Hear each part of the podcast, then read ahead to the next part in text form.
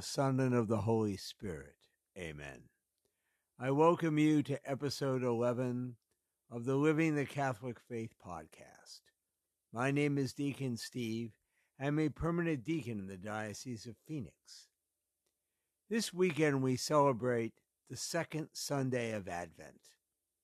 I hope you're enjoying your Advent journey. Are you taking more time to pray?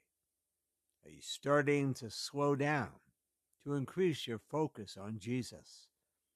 Are you growing in love, patience, and service to others? If so, you are well on your way to having a holy and beautiful Advent. If not, do not despair. It is not too late. Let us pray that this Advent is a peace filled and holy one, so we can prepare ourselves to meet Jesus and to celebrate his birth at Christmas.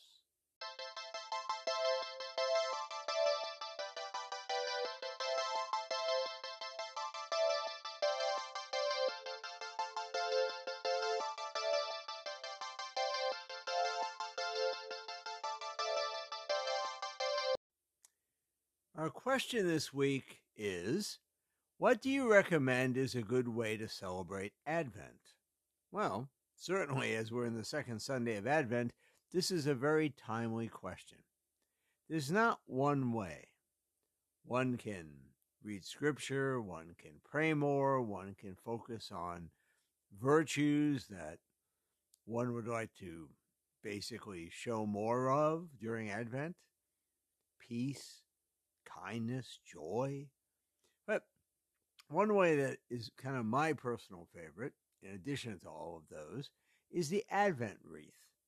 Each week of Advent, including Christmas Eve, in the Advent wreath prayers, we recite a series of prayers and we read a piece of scripture. There are four and sometimes five candles on the wreath, depending on which one you bought. We light one for the first Sunday, then two for the second Sunday, third, which is the rose candle, and finally the fourth. It is a holy and prayerful way to focus our Advent on the coming of Christ into the world, and hopefully the coming of Christ more and more into our lives. So let us use something like the Advent wreath to focus our Advent on what this season is about Jesus Christ. But if you use an Advent wreath, just be careful to blow out all the candles when you're done praying. We want our prayers to help us be on fire for the Lord, not to be literally on fire.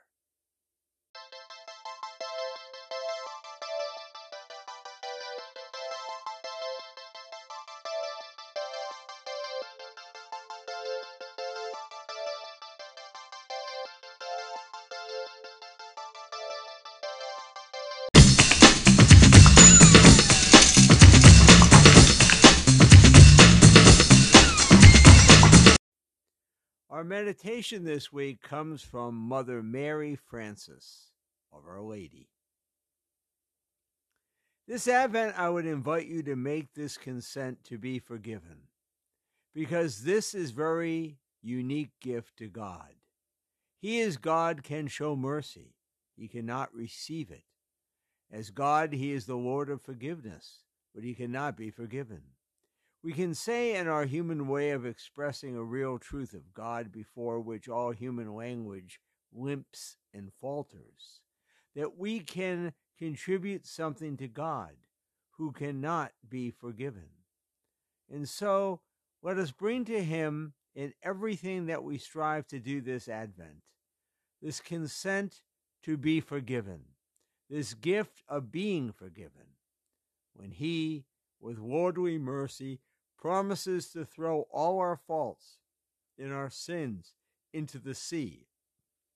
Let us not put on the diving equipment of pride and go right down and bring them up again. There is something in all of us that would like to pretend that we do not need to be forgiven. Let this be our consolation that God is truth, and all truth honors him. Therefore, the honest admission of our faults gives glory to God. And so there is no reason to be discouraged, because no matter how many faults the light of the coming King brings into focus in our hearts, everything honestly faced can give honor to him. Now, isn't that wonderful? Isn't that something to be happy about? Isn't that why we continually rejoice in the season of penance? We laugh together and we are happy together because this is the whole meaning of Advent that we are the forgiven ones. My brothers and sisters, please contemplate forgiveness and mercy. If you have not been for a while or would benefit from going, which really everyone would, go to the rite of reconciliation, confession, this Advent season, so that you can truly be forgiven and live by God's grace in His light as our Lord comes more and more into our lives.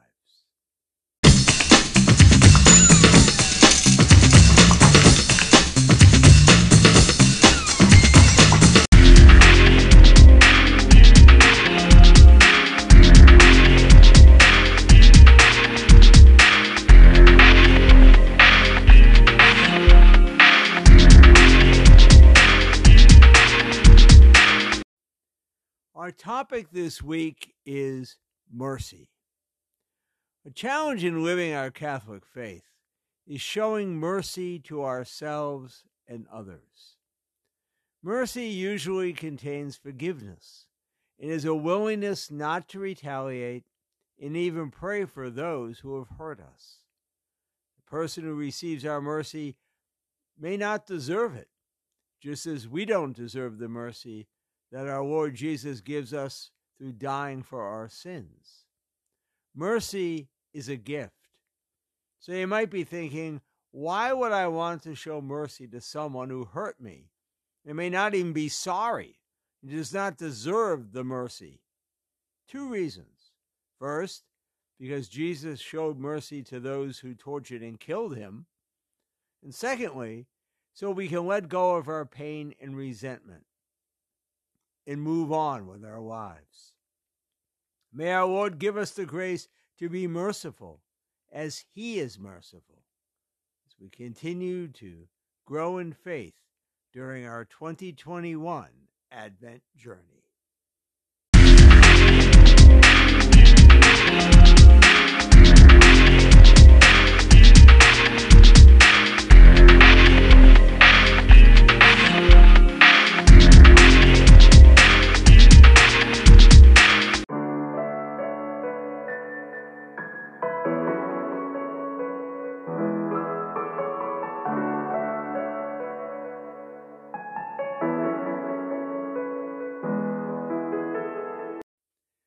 Our gospel this week comes from the Gospel of Luke, chapter 3, verses 1 through 6.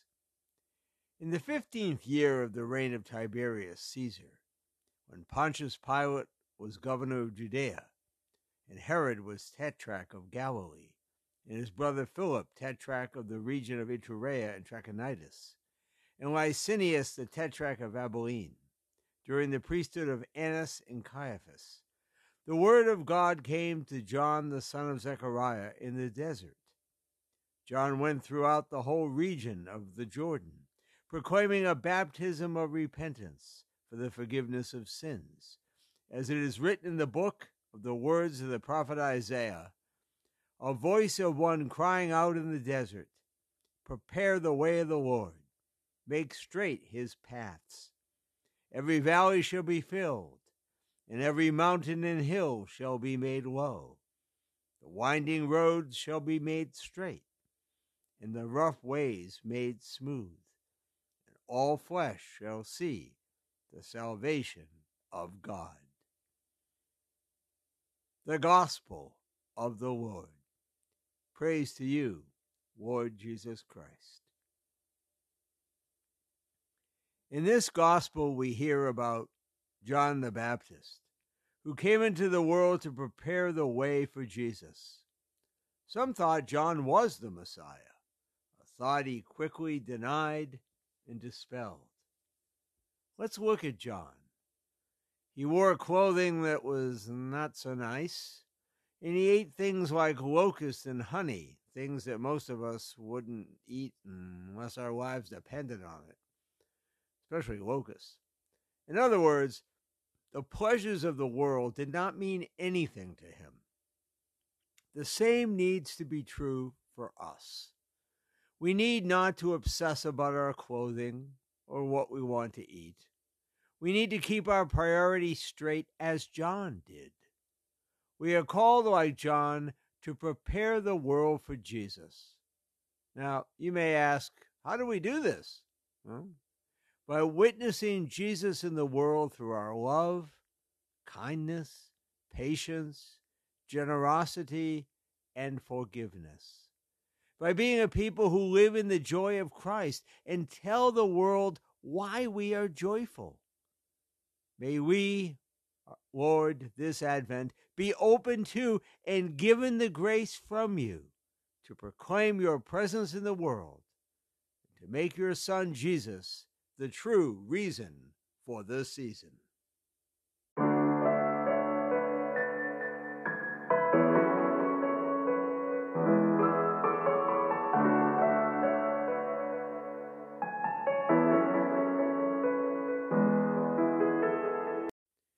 Well, we have come to the conclusion of episode 11 of the Living the Catholic Faith podcast. You have a question or topic you would like discussed on the podcast, I'd love to get one. So please email it to me at Deacon Steve W. That's D E A C O N S T E V E W at gmail.com. As we continue our Advent journey, let us pray. Lord, help us to live our faith according to your will Help us to be holy and to serve you above all else. Let us pray the prayer of St. Ignatius of Loyola. Lord, teach me to be generous. Teach me to serve you as you deserve, to give and not to count the cost, to fight and not to heed the wounds, to toil and not to seek for rest, to labor and not to ask for reward, saving that of knowing that I do your will. And now, my brothers and sisters, bow your heads to receive God's blessing. May the Lord bless you and keep you. May the Lord shine his face upon you and be gracious unto you. May the Lord lift up his countenance upon you and grant you what only he can give us truly peace and may Almighty God bless you, Father, Son, and Holy Spirit. Amen. Until next time, by the grace of God, I wish you all a continuing blessed Advent season as we pray together and strive together in living the Catholic faith.